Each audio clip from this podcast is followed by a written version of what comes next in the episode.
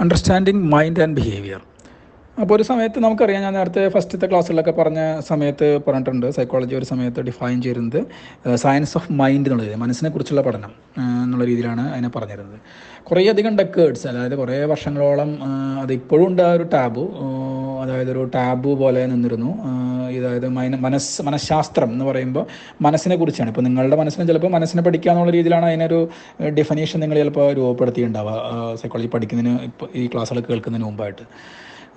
അപ്പോൾ still persists the tab of study of അല്ലെങ്കിൽ science of mind എന്നുള്ള tab നമ്മൾ സയൻസ് ഓഫ് ബിഹേവിയർ ആണ്. സയൻസ് എന്ന് പറയുന്നത് സൈക്കോളജി നമുക്ക് ഡിഫൈൻ ചെയ്യാവുന്നത് സയൻസ് ഓഫ് ബിഹേവിയർ ആണ്. It's a science of behaviour അപ്പോൾ അതുകൊണ്ട് പക്ഷേ ഈ ഒരു അടുത്ത കാലഘട്ടത്തിൽ ചില അടുത്ത ഒരു കുറച്ച് വർഷങ്ങൾക്ക് മുമ്പൊക്കെ ആയിട്ട് നടന്നിട്ടുള്ള ചില ഈ മൈൻഡിന്റെ ഇമ്പോർട്ടൻസ് എന്ന് സൈക്കോളജിയിൽ റിട്ടേൺ ചെയ്തിടും എന്ന് പറഞ്ഞ് പറയാറുണ്ട്. കാരണം അത് returning of mind in the prominence സൈക്കോളജിയെ മനസ്സിലാക്കുന്നതിൽ.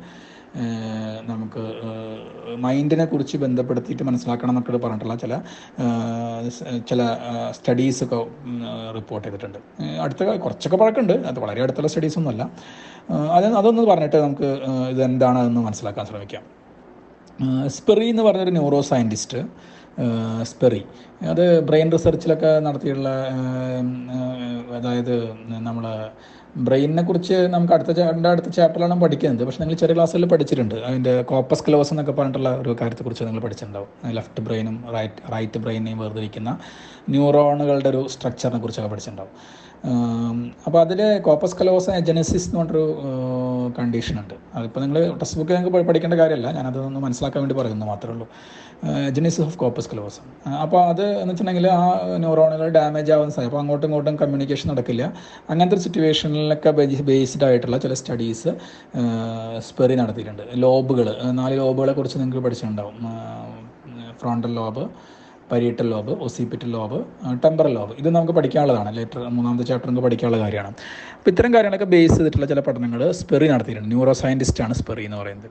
അതുപോലെ പെൻറോസ് എന്ന് പറഞ്ഞ ഫിസിസ്റ്റ് ഫിസിസ്റ്റ് ഫിസിക്സ് അതായത് ഒരു ഫിസി ഫിസിക്കൽ സയൻസായിട്ട് ബന്ധപ്പെട്ടുള്ള ഒരാളാണ് പെൻറോസ് അദ്ദേഹം അദ്ദേഹം ഇതിന് ചില സ്റ്റഡീസ് മുമ്പോട്ട് വെച്ചിട്ടുണ്ട്. അതായത് ഇവരുടെ അഭിപ്രായത്തിൽ ഇവരുടെ അഭിപ്രായത്തിൽ മൈൻഡിന് ഒരു മൈൻഡാണ് ആദ്യ കാലഘട്ടത്തിൽ സൈക്കോളജി എന്ന് പറഞ്ഞിരുന്നെങ്കിലും അതിനൊരു തിയറട്ടിക്കലി നമുക്ക് അതിന്റെ എക്സ്പ്ലനേഷൻ നമുക്ക് പറയാൻ പറ്റിയിരുന്നില്ല. എവിടെയാണ് മൈൻഡ് എന്നൊക്കെ ചോദിച്ചാൽ നമുക്ക് ഡിഫിക്കൽട്ടാണ് ആൻസറബിൾ അല്ല. പക്ഷേ ഇവർ ചില പഠനങ്ങളുടെ ഭാഗമായിട്ട് മൈൻഡിന്റെ പ്രോമിനൻസ് മുമ്പോട്ട് കൊണ്ടുവന്നുണ്ട് അപ്പോൾ അതിൽ മൈൻഡിന്റെ ഇമ്പോർട്ടൻസ് ഇവർ ചില പഠനങ്ങളുടെ ഭാഗമായിട്ട് മുമ്പോട്ട് കൊണ്ടുവന്നുണ്ട് നമുക്കൊന്ന് പരിചയപ്പെടാതിരിക്കും വരാം നമുക്ക്. അപ്പോൾ എന്താണ് മനസ്സ്? ഈ is it same as brain what is mind എന്താണ് മനസ്സ്? അത് ഈക്വൽ ടു ബ്രെയിൻ ആണോ? അതായത് ബ്രെയിൻ തന്നെയാണോ മനസ്സ് എന്നുള്ളൊരു പ്രധാനപ്പെട്ട ചോദ്യം. അപ്പോൾ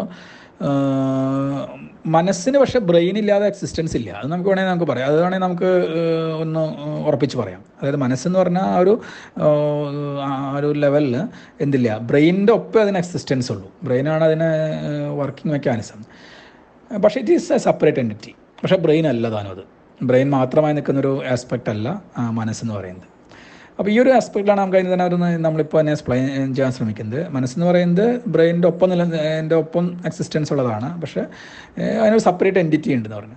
ഇത് കുറേ വർഷങ്ങളോളം ഇതിനൊരു പാരലൽ മെക്കാനിസം ആയിട്ടാണ് കണ്ടിരുന്നത്. അതായത് ബ്രെയിനും മനസ്സും എന്നൊക്കെ പറയുന്ന ഒരു പാരലൽ മെക്കാനിസം ആയിട്ട് കണ്ടിരുന്നു. ചില കേസുകൾ വെച്ചുകൊണ്ട് ഡോക്യുമെന്റ് ചെയ്തിട്ടുള്ള ചില കേസുകൾ ഞാൻ നമുക്കൊന്ന് ഇനി ഒന്ന് പരിചയപ്പെടാം. അതായത് സയൻ പല സൈക്കോളജിസ്റ്റുകളും അല്ലെ സൈക്കോളജിസ്റ്റുകൾ എന്ന് പറയാൻ പറ്റില്ല ന്യൂറോ സൈ ന്യൂറോ സൈക്കോളജിസ്റ്റുകൾ എന്നൊക്കെ പറയേണ്ടി വരും. ന്യൂറോളജി റിലേറ്റഡ് ആയിട്ടുള്ള പഠനങ്ങൾ നടത്തിയുള്ള പല ആളുകളും അവർ ഡോക്യുമെന്റ് ചെയ്തിട്ടുള്ള ചില കേസുകൾ നമുക്കൊന്ന് പരിചയപ്പെടാം. അതിനുശേഷം നമുക്ക് ഈ ഒരു റിലേഷൻ എങ്ങനെയാണെന്ന് നമുക്കൊന്ന് മനസ്സിലാക്കാൻ ശ്രമിക്കാം. അതിൽ ഒന്നാമത്തെ ഒരു കേസ് നമുക്ക് പരിചയപ്പെടാം. ഒരു നമുക്ക് ഒസിപ്പിറ്റൽ ലോബ് ഞാൻ നേരത്തെ പറഞ്ഞു നാല് ലോബുകളെ കുറിച്ച് പറഞ്ഞിട്ടുണ്ട്. ഒസിപ്പിറ്റൽ ലോബ് നമുക്കിനി പഠിക്കാനുള്ള ടോപ്പിക്കാണ് നമുക്ക് മൂന്നാമത്തെ ചാപ്റ്റർ വിശദമായിട്ട് പഠിക്കാം. ഒസിപ്പിറ്റൽ ലോബ് എന്ന് പറയുന്നത് നാല് ലോബുകളിൽ നമ്മുടെ ബ്രെയിനിൽ ബാക്ക് സൈഡിലായിട്ട് ലെഫ്റ്റ് സൈഡിലും റൈറ്റ് സൈഡിലും കാണപ്പെടുന്ന രണ്ടായിട്ട് കാണപ്പെടുന്ന ലെഫ്റ്റ് ഒസിപ്പിറ്റൽ ലോബും റൈറ്റ് ഒസിപ്പിറ്റൽ ലോബ് എന്ന് പറയുന്ന രണ്ട് ലോബുകൾ ഈ ലോബിന്റെ പ്രത്യേകതയാണ് കാഴ്ചയെ തീരുമാനിക്കുന്നത്. നിങ്ങൾ ചെറിയ പത്താം ക്ലാസ്സിൽ പഠിച്ചിട്ടുള്ളതാണ്? ഒമ്പത് പത്ത് ക്ലാസ്സിൽ പഠിച്ചിട്ടുള്ളതാണ്. അതായത് കാഴ്ചയെ തീരുമാനിക്കുന്ന ബ്രെയിന്റെ ഒരു ഭാഗമാണ് ഒസിപ്പിറ്റൽ ലോബ് എന്ന് പറയുന്നത്. ഇത് സർജിക്കലി റിമൂവ് ചെയ്തപ്പെട്ടിട്ടുള്ള പേഷ്യൻസിൽ നടത്തിയ പേഷ്യന്റിന്റെ ഒരു കേസാണ് നമ്മൾ പറയുന്നത്. സർജിക്കലി അതായത് ഒസിപ്പിറ്റൽ ലോബ് രണ്ടും എന്തെങ്കിലും കാരണങ്ങൾ കൊണ്ട് ഒരു അസുഖത്തിന്റെ ഭാഗമായിട്ട് സർജറിയിലൂടെ മാറ്റിയിട്ടുണ്ട് റിമൂവ് ചെയ്തിട്ടുണ്ട് ബ്രെയിനിൽ നിന്ന്. ഇവരുടെ ഒരു ഈ ഒരു കേസിൽ ഈ ഒരു അപ്പോൾ എന്ന് വെച്ച് കഴിഞ്ഞാൽ കാഴ്ചയെ പ്രോസസ്സ് ചെയ്യുന്ന ഭാഗം ബ്രെയിനിലില്ല എന്നാണ് അതിന്റെ അർത്ഥം. പക്ഷെ എന്നിരുന്നാലും ഇത്തരം പേഷ്യൻസ് കറക്റ്റായിട്ട് they are they seem to respond correctly to location ലൊക്കേഷൻസിന് കറക്റ്റായിട്ട് ലൊക്കേ ഇതായിട്ട് ചെയ്യുന്നതായിട്ടും വിഷ്വൽ ക്യൂസിനോട് വിഷ്വൽ ക്യൂസ് ചില ക്യൂ അടയാളങ്ങളോട് ചില നിഴലുകൾ അങ്ങനെയുള്ള പോലുള്ള ചില കാര്യങ്ങളോടൊക്കെ റെസ്പോണ്ട് ചെയ്യുന്നതായിട്ടൊക്കെ കറക്റ്റായിട്ട് റെസ്പോണ്ട് ചെയ്തതായിട്ടുള്ള സ്റ്റഡീസ് റിപ്പോർട്ട് ചെയ്തിട്ടുണ്ട്.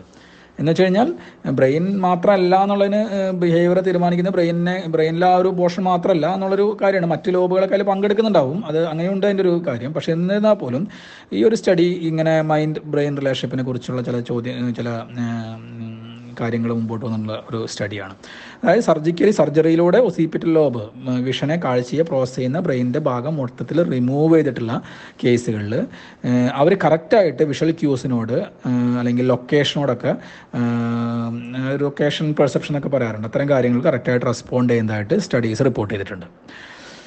രണ്ടാമത്തെ ഒരു സ്റ്റഡി പറയുന്നത് ഈ അത്ലറ്റ്സിൽ അമച്വർ അത്ലറ്റ്സ് അതായത് നല്ല അത്ലറ്റ്സ് ആയിരുന്നു പ്രാക്ടീസ് ചെയ്യുന്ന അത്ലറ്റ്സ് ഒരു അത്ലറ്റ് ആക്സിഡന്റിന്റെ ഭാഗമായിട്ട് അവരുടെ ഒരു കൈ ആംബ്യൂട്ട് ചെയ്യേണ്ടി വന്നു അല്ലെങ്കിൽ കൈ മുറിച്ച് മാറ്റേണ്ടി വന്നു. ഒരു കൈ മുറിച്ചു മാറ്റേണ്ടി വന്നു. ഒരു ആക്സിഡന്റ് ഭാഗമായിട്ട് വന്നതാണ്.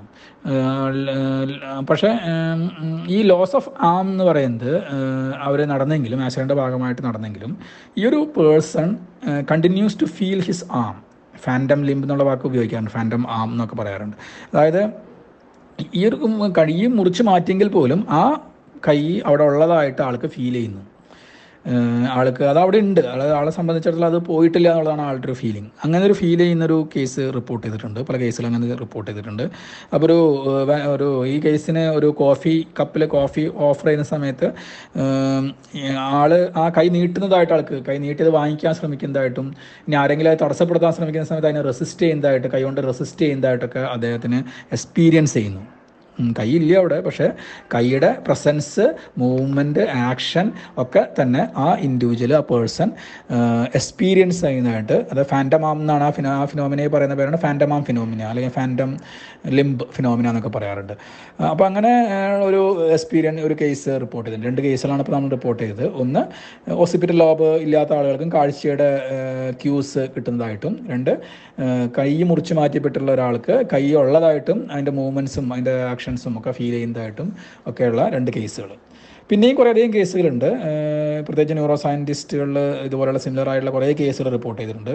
മൂന്നാമതൊരു കേസ് മുമ്പിലേക്ക് നിങ്ങളോട് പറയുന്നത് ഒരു യങ് ആയുള്ളൊരു മനുഷ്യൻ man young man brain injury ആക്സിഡന്റിലൂടെ brain ഇഞ്ചുവേർഡായി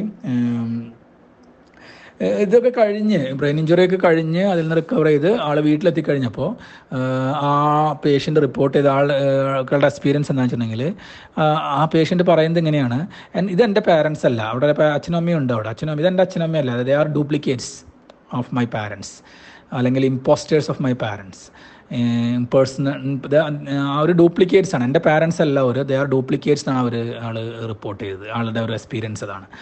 അപ്പോൾ ഇത്തരം ചില സ്റ്റഡീസൊക്കെ തന്നെ അപ്പോൾ ബ്രെയിൻ എന്ന് പറയുന്നത് ഡാമേജ് ഇൻ ബ്രെയിൻ ഇവരിലൊക്കെ തന്നെ ഈ മൂന്ന് കേസുകൾ നോക്കി കഴിഞ്ഞാൽ അവിടെ എന്തുണ്ട്? There is some sort of damage in brain but but mind intact ആണ് മനസ്സ് ഇൻടാക്റ്റ് ആണ്. ബ്രെയിനിൽ അല്ലെങ്കിൽ അവരുടെ ഒരു ഫിസിക്കൽ ഓർഗനിൽ ഡാമേജ് സംഭവിച്ചിട്ടുണ്ട്. പക്ഷേ മനസ്സെന്താണ് ഇൻടാക്റ്റ് ആണ് ഈ കേസുകളിലൊക്കെ തന്നെ. അപ്പോൾ ഇത്തരം കാര്യങ്ങൾ ഈ ഒരു കോണ്ടെക്സ്റ്റിലാണ് നമ്മൾ ഈ ഒരു ടോപ്പിക് നമ്മൾ ഡിസ്കസ് ചെയ്യുന്നത്. അപ്പോൾ ഈ ടോപ്പിക് നമ്മൾ എന്താണ് അണ്ടർസ്റ്റാൻഡിങ് മൈൻഡ് ബിഹേവിയർ റിലേഷൻഷിപ്പാണ് ടോപ്പിക് തുടക്കത്തിൽ മനസ്സിനാണ് പ്രാധാന്യം കൊടുത്തുകൊണ്ടുള്ള ഡെഫിനേഷനായിരുന്നു സൈക്കോളജിയിൽ ഉണ്ടായിരുന്നത്. സൈക്കോളജിസ്റ്റ് സയൻസ് ഓഫ് മൈൻഡ് എന്നാണ് പറഞ്ഞിരുന്നത്. ലേറ്റർ അതിന്റെ ഒരു ഇതൊക്കെ പ്രാധാന്യമൊക്കെ പോയി ആ ടാബുമായിട്ട് പിന്നെയും നിലനിന്നിരുന്നു. ഇപ്പോഴും മനസ്സിൽ മനസ്സാണ് ബിഹേവിയർ ഇതിന്റെ പഠനത്തിന്റെ ഫോക്കസ് എന്ന് ഇപ്പോഴും സൈക്കോളജിയിൽ പറയുന്നില്ല. ബിഹേവിയർ തന്നെയാണ് ഫോക്കസ് പക്ഷേ മൈൻഡിന്റെ ഇമ്പോർട്ടൻസ് ചില റിസർച്ചുകളിലൂടെ മുമ്പോട്ട് വന്നിട്ടുണ്ട്. സ്പെറിയും പെൻറോസും ഒക്കെ മുമ്പോട്ട് വെച്ചുള്ള ചില റിസർച്ചുകളോട് മൈൻഡിന്റെ പ്രാധാന്യം മുമ്പോട്ട് വന്നിട്ടുണ്ട്. അത് ന്യൂറോ സയൻസിന്റെ ഭാഗമായിട്ടുള്ള ചില കേസ് സ്റ്റഡീസ് കേസുകൾ റിപ്പോർട്ട് ചെയ്തിട്ടുള്ള ഡോക്യുമെന്റ് ചെയ്തിട്ടുള്ള ചില കേസുകളുടെ ഭാഗമായിട്ടാണ് ആ ഇമ്പോർട്ടൻസ് വന്നിട്ടുള്ളത്.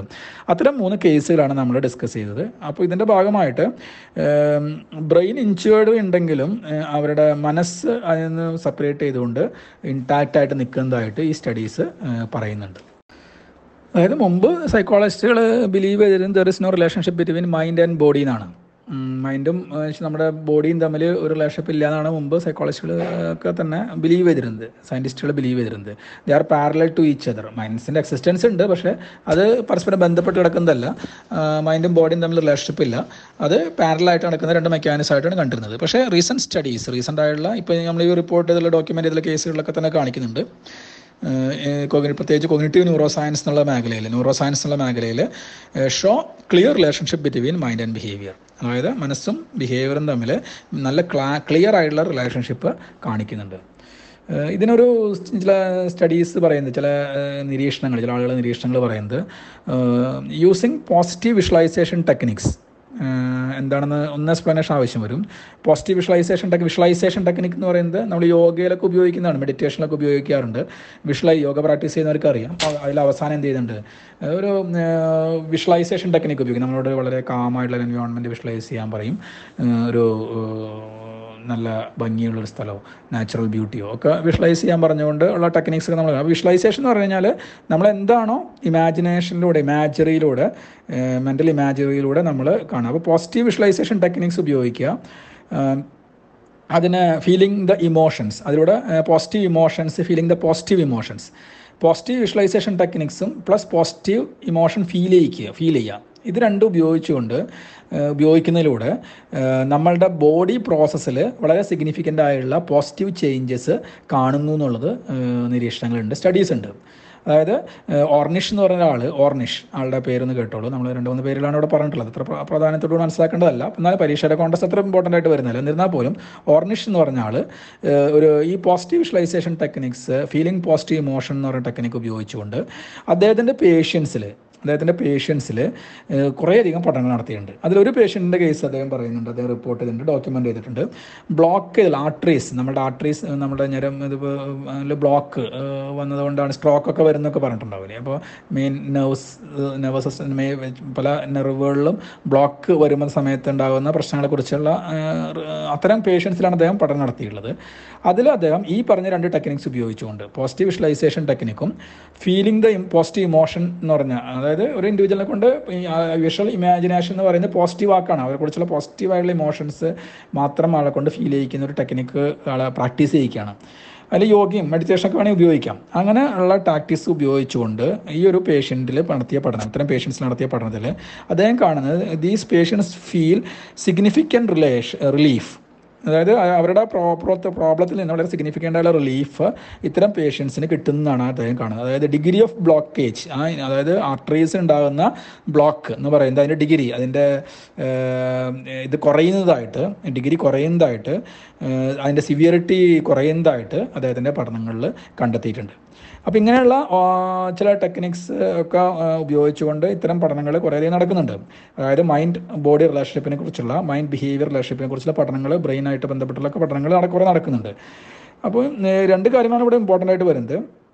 Positive imagery using positive imagery അല്ലെങ്കിൽ പോസിറ്റീവ് വിഷ്വലൈസേഷൻ എന്ന് പറയുന്നത്. എന്താണ് പോസിറ്റീവ് ഇമാജറി എന്ന് പറഞ്ഞു കഴിഞ്ഞാൽ images generated by a person on his or her mind അതാണ് ഇമാജിനറി പറയുന്നത്. ഇമാജറി എന്ന് പറയുന്നത്. ഇമാജറി എന്ന് പറയുന്നത് മെന്റൽ ഇമാജറി എന്ന് പറയുന്നത് നമ്മൾ നമ്മളുടെ മനസ്സിൽ ജനറേറ്റ് ചെയ്യുന്ന ഇമേജസ് ആണ്. അതിനെ വളരെ പോസിറ്റീവായിട്ടുള്ള ഇമേജസ് ക്രിയേറ്റ് ചെയ്യാൻ പഠിക്കുക. അതാണ് പ്രധാനപ്പെട്ട കാര്യം. ഇത് പലപ്പോഴും use to cure various kinds of disorders ഇത് പല തരത്തിലുള്ള അസുഖങ്ങളെ കുറയ്ക്കാനായിട്ട് ഇത്തരം ടെക്നിക്സുകൾ ഉപയോഗിക്കുന്നുണ്ട് സൈക്കോളജിസ്റ്റുകൾ ഇപ്പോൾ ഒരു ഡോക്യുമെന്റഡ് കേസാണ് നമ്മളിപ്പോൾ പരിചയപ്പെട്ടത്. ഒരു ആർട്ടറീസ് ബ്ലോക്ക് ആയുള്ള കേസുകളിൽ ഇത്തരം ഇമാജിനേഷനും പോസിറ്റീവ് ഇമോഷൻസ് ഒക്കെ ഹെൽപ്പ് ചെയ്യുന്നതായിട്ട്. ഇനി ഒരു ഫോബിയ ഫോബിയ എന്ന് പറഞ്ഞ അസുഖത്തിനായിട്ട് ഫോബിയ എന്ന് പറഞ്ഞ അസുഖം പേര് കേൾക്കുക ഫോബിയ എന്നുള്ളത് ചിലപ്പോൾ നിങ്ങൾ കേട്ടിട്ടുണ്ടാവും. സിനിമകളിലൊക്കെ ചിലപ്പോൾ അത് കണ്ടിട്ടുണ്ടാവും. ഫോബിയ ഫോബിയ എന്ന് പറയുന്നത് ഇറേഷണൽ ഫിയർ ആണ്. യുക്തിയില്ലാത്ത പേടികൾ. Rational fear of objects and situations ഞാൻ ഒരു എക്സ്ട്രീം എക്സാമ്പിൾ പറഞ്ഞിട്ട് അവസാനിപ്പിക്കാം. അത് നമുക്ക് അടുത്ത വർഷം ഡീറ്റെയിൽ ആയിട്ട് പഠിക്കാനുണ്ട്. ഡിസോർഡർ എന്ന് പറഞ്ഞ ചാപ്റ്ററിൽ സെക്കൻഡ് ഇയറിൽ വളരെ ഡീറ്റെയിൽ ആയിട്ട് പഠിക്കാനുള്ള ടോപ്പിക്കാണ് ഫോബിയ എന്ന് പറയുന്നത് ഇപ്പോൾ ഒരാൾക്ക് പാർട്ടിയെ പേടി ഉണ്ടാവും പാർട്ടിയെ നമുക്ക് അറപ്പും പേടിയൊക്കെ എല്ലാവർക്കും ഉണ്ടാവും. പക്ഷേ ഫോബിയ എന്ന് പറയുമ്പോൾ എക്സ്ട്രീം ഫിയർ ആണ്. ഇറാഷണലാണ് അതായത് നമ്മൾ ഒരു ഒരു റൂമിൽ ഫോബിയ ഉള്ള ഒരു റൂമിൽ കയറി അവിടെ പാറ്റ അങ്ങേയറ്റത്ത് മുകളിൽ റൂമിന്റെ മുകളിൽ ഒരു പാറ്റ ഇരിക്കുന്ന കണ്ടു. അവിടെ നിന്ന് അലറി വിളിച്ച് ചാടി പുറത്തേക്ക് പോയി. പിന്നെ അവിടെ പാറ്റയെ കണ്ടു എന്ന് പറഞ്ഞത് കൊണ്ട് ഇനി ആ റൂമിൽ കയറാതിരിക്കുക. ഓക്കെ ഇങ്ങനെയുള്ളൊരു എക്സ്പീരിയൻസ് ആണ് ഫോബിക് റിയാക്ഷൻസ് എന്ന് പറയുന്നത്. അങ്ങനെയുള്ള ചില ക്ലസ്ട്രോഫോബിയ ക്ലോസ്ഡ് പ്ലേസസിന് ഫോബിയുള്ള ആൾക്കാരുണ്ട് ചില ആൾക്കാർ നമുക്കൊക്കെ ഉണ്ടാകും ഹൈറ്റിനോടുള്ള ഫോബിയ തീയോടുള്ള ഫോബിയ വെള്ളത്തോടുള്ള ഫോബിയ അങ്ങനെ are different kinds of phobias hydrophobia നിങ്ങൾ വെറുതെ സെർച്ച് ചെയ്യുകയാണെങ്കിൽ അനേകം അത്തരം ഫോബിയാസിനെ കുറിച്ചുള്ള അവയർനെസ് കിട്ടും. അപ്പോൾ ഇറാഷണൽ ഫിയറിനെയാണ് ഫോബിയ എന്ന് പറയുന്നത്. അത്തരം കേസുകളിൽ ചികിത്സിക്കാനായിട്ടും ഈ ടെക്നിക്സ് ഉപയോഗിച്ചതായിട്ട് ഡോക്യുമെന്റഡ് ആയിട്ടുള്ള എവിഡൻസസ് ഉണ്ട്. അതായത് മെന്റൽ ഇമാജറി എന്ന് പറയുന്ന ടെക്നിക്ക് പോസിറ്റീവ് മെന്റൽ ഇമാജറി ഉപയോഗിച്ചുകൊണ്ട്. അല്ലെങ്കിൽ അത്രയും അത് നമുക്ക് ആ ചാപ്റ്റർ പഠിക്കുന്ന സമയത്ത് പിന്നെ ട്രീറ്റ്മെന്റ് എന്ന് പറഞ്ഞിട്ട് നമ്മൾ അടുത്ത വർഷം തെറാപ്യൂട്ടിക് അപ്രോച്ച് എന്ന് പറഞ്ഞ ചാപ്റ്റർ പഠിക്കും. ആ സമയത്ത് ഇതിന് ട്രീറ്റ്മെന്റും കൂടി പറയും. അവിടെ ഈ ടെക്നിക്സ് ആണ് മെന്റൽ ഇമാജറി എന്ന് പറഞ്ഞ ടെക്നിക്ക് ഉപയോഗിക്കുന്നത്. അപ്പോൾ നമ്മൾ തൽക്കാലം ഇങ്ങനെ മനസ്സിലാക്കാം ഓർണിഷ് എന്ന് പറഞ്ഞ ആൾ അദ്ദേഹത്തിന്റെ സ്റ്റഡീസിന്റെ ഭാഗമായിട്ട് positive visualisation technique feeling positive emotion technique അതുപോലെ പോസിറ്റീവ് മെന്റൽ ഇമാജറി ടെക്നിക്ക് എന്നൊക്കെ ഉപയോഗിച്ചുകൊണ്ട് ഫിസിയോളജിക്കൽ കണ്ടീഷൻസിനെ ബെറ്റർ ആക്കാനായിട്ട് അതായത് അസുഖങ്ങളുള്ള ആളുകളിൽ ഇത്തരം ടെക്നിക്സ് ഉപയോഗിക്കുന്നതിലൂടെ അവരുടെ ഫിസിക്കൽ കണ്ടീഷൻ ബെറ്റർ ആവുന്നതായിട്ടുള്ള എവിഡൻസ് കൊണ്ടുവന്നിട്ടുണ്ട്. അപ്പോൾ ഇതിൽ നിന്നൊക്കെ തന്നെ നമ്മൾ മനസ്സിലാക്കുന്ന കാര്യം ഇതൊരു ഇതിന്റെ ഭാഗമായിട്ട് സൈക്കോളജിയിൽ മൈൻഡും ബോഡിയും തമ്മിൽ റിലേറ്റഡ് ആണ് എന്നുള്ളത്. അപ്പോൾ മൈൻഡിന്റെ പ്രോമിനൻസ് ഈ ഒരു റിസർച്ചുകളുടെ ഒക്കെ തന്നെ കുറച്ച് തിരിച്ചു വരുന്ന ഒരു കാലഘട്ടമാണ്. പക്ഷേ ബിഹേവിയറിന്റെ ഒപ്പം തന്നെയാണ് അതിനെ മനസ്സിലാക്കുന്നത്. അല്ലെങ്കിൽ ബ്രെയിന്റെ ഒപ്പം തന്നെ ചേർത്ത് വെച്ചുകൊണ്ടാണ് അതിനെ മനസ്സിലാക്കാൻ ശ്രമിക്കുന്നത്. ഭാഗമായിട്ടൊരു പുതിയൊരു ഡിസിപ്ലിൻ സൈക്കോളജിയിൽ എമർജ് ചെയ്ത് വന്നിട്ടുണ്ട്. ആ പുതിയ discipline psychoneuroimmunology immunology immune system എന്നുള്ളത് അറിയാം നമ്മളെ പ്രതിരോധ വ്യവസ്ഥ. ഇപ്പോൾ നമ്മൾ ഈ കോവിഡിന്റെ പശ്ചാത്തലത്തിലൊക്കെ നമ്മൾ ഇമ്മ്യൂൺ സിസ്റ്റത്തെ കുറിച്ചൊക്കെ കേട്ടിട്ടുണ്ട്. ഇപ്പോൾ മറ്റ് അലോപ്പതി അല്ലാതെ ഡ്ര ചികിത്സാ സമ്പ്രദായങ്ങളിൽ അവർ കോവിഡ് മരുന്നൊക്കെ പറഞ്ഞിട്ട് തരുന്നുണ്ട്. അതായത് ആയുർവേദത്തിലും ഹോമിയോയിലൊക്കെ അവർ പറയുന്ന മരുന്നുകളെ കുറിച്ച് പറയുന്നുണ്ട്. അത്തരം മരുന്നുകൾ ഇമ്മ്യൂൺ സിസ്റ്റത്തിനാണ് വർക്ക് ചെയ്യുന്നത്. ഇമ്മ്യൂൺ സിസ്റ്റം ബൂസ്റ്റ് ചെയ്യാനുള്ള വർക്കുകളാണ് അവിടെ നടക്കുന്നത്. അപ്പോൾ അത് കോവിഡിനെതിരെ അല്ല അവർ മരുന്ന് തരുന്നത്. അവർ ജനറലി ഇമ്മ്യൂൺ സിസ്റ്റത്തിനെ പോസിറ്റീവ് ഹെൽത്തി ആക്കാനുള്ള ഒരു മരുന്നാണ് അവർ തരുന്നത്. അപ്പോൾ ഇമ്മ്യൂൺ സിസ്റ്റം എന്ന് പറഞ്ഞാൽ പ്രതിരോധ ശക്തി ആയിട്ട് ബന്ധപ്പെട്ടുള്ളതാണ്. അപ്പോൾ അതായിട്ട് ബന്ധപ്പെട്ടിട്ട് ഈ പറഞ്ഞ മൈൻഡ് ബിഹേവിയർ റിലേഷൻഷിപ്പും മൈൻഡ് ബോഡി റിലേഷൻഷിപ്പും ഇത്തരം റിസർച്ചുകളുടെയൊക്കെ ബേസിൽ നമ്മുടെ ഇമ്മ്യൂൺ സിസ്റ്റവുമായിട്ട് ബന്ധപ്പെടുത്തിയിട്ട് ബോഡിയായിട്ട് ബന്ധപ്പെട്ടിരുന്ന ഒരു ഘടകമാണല്ലോ.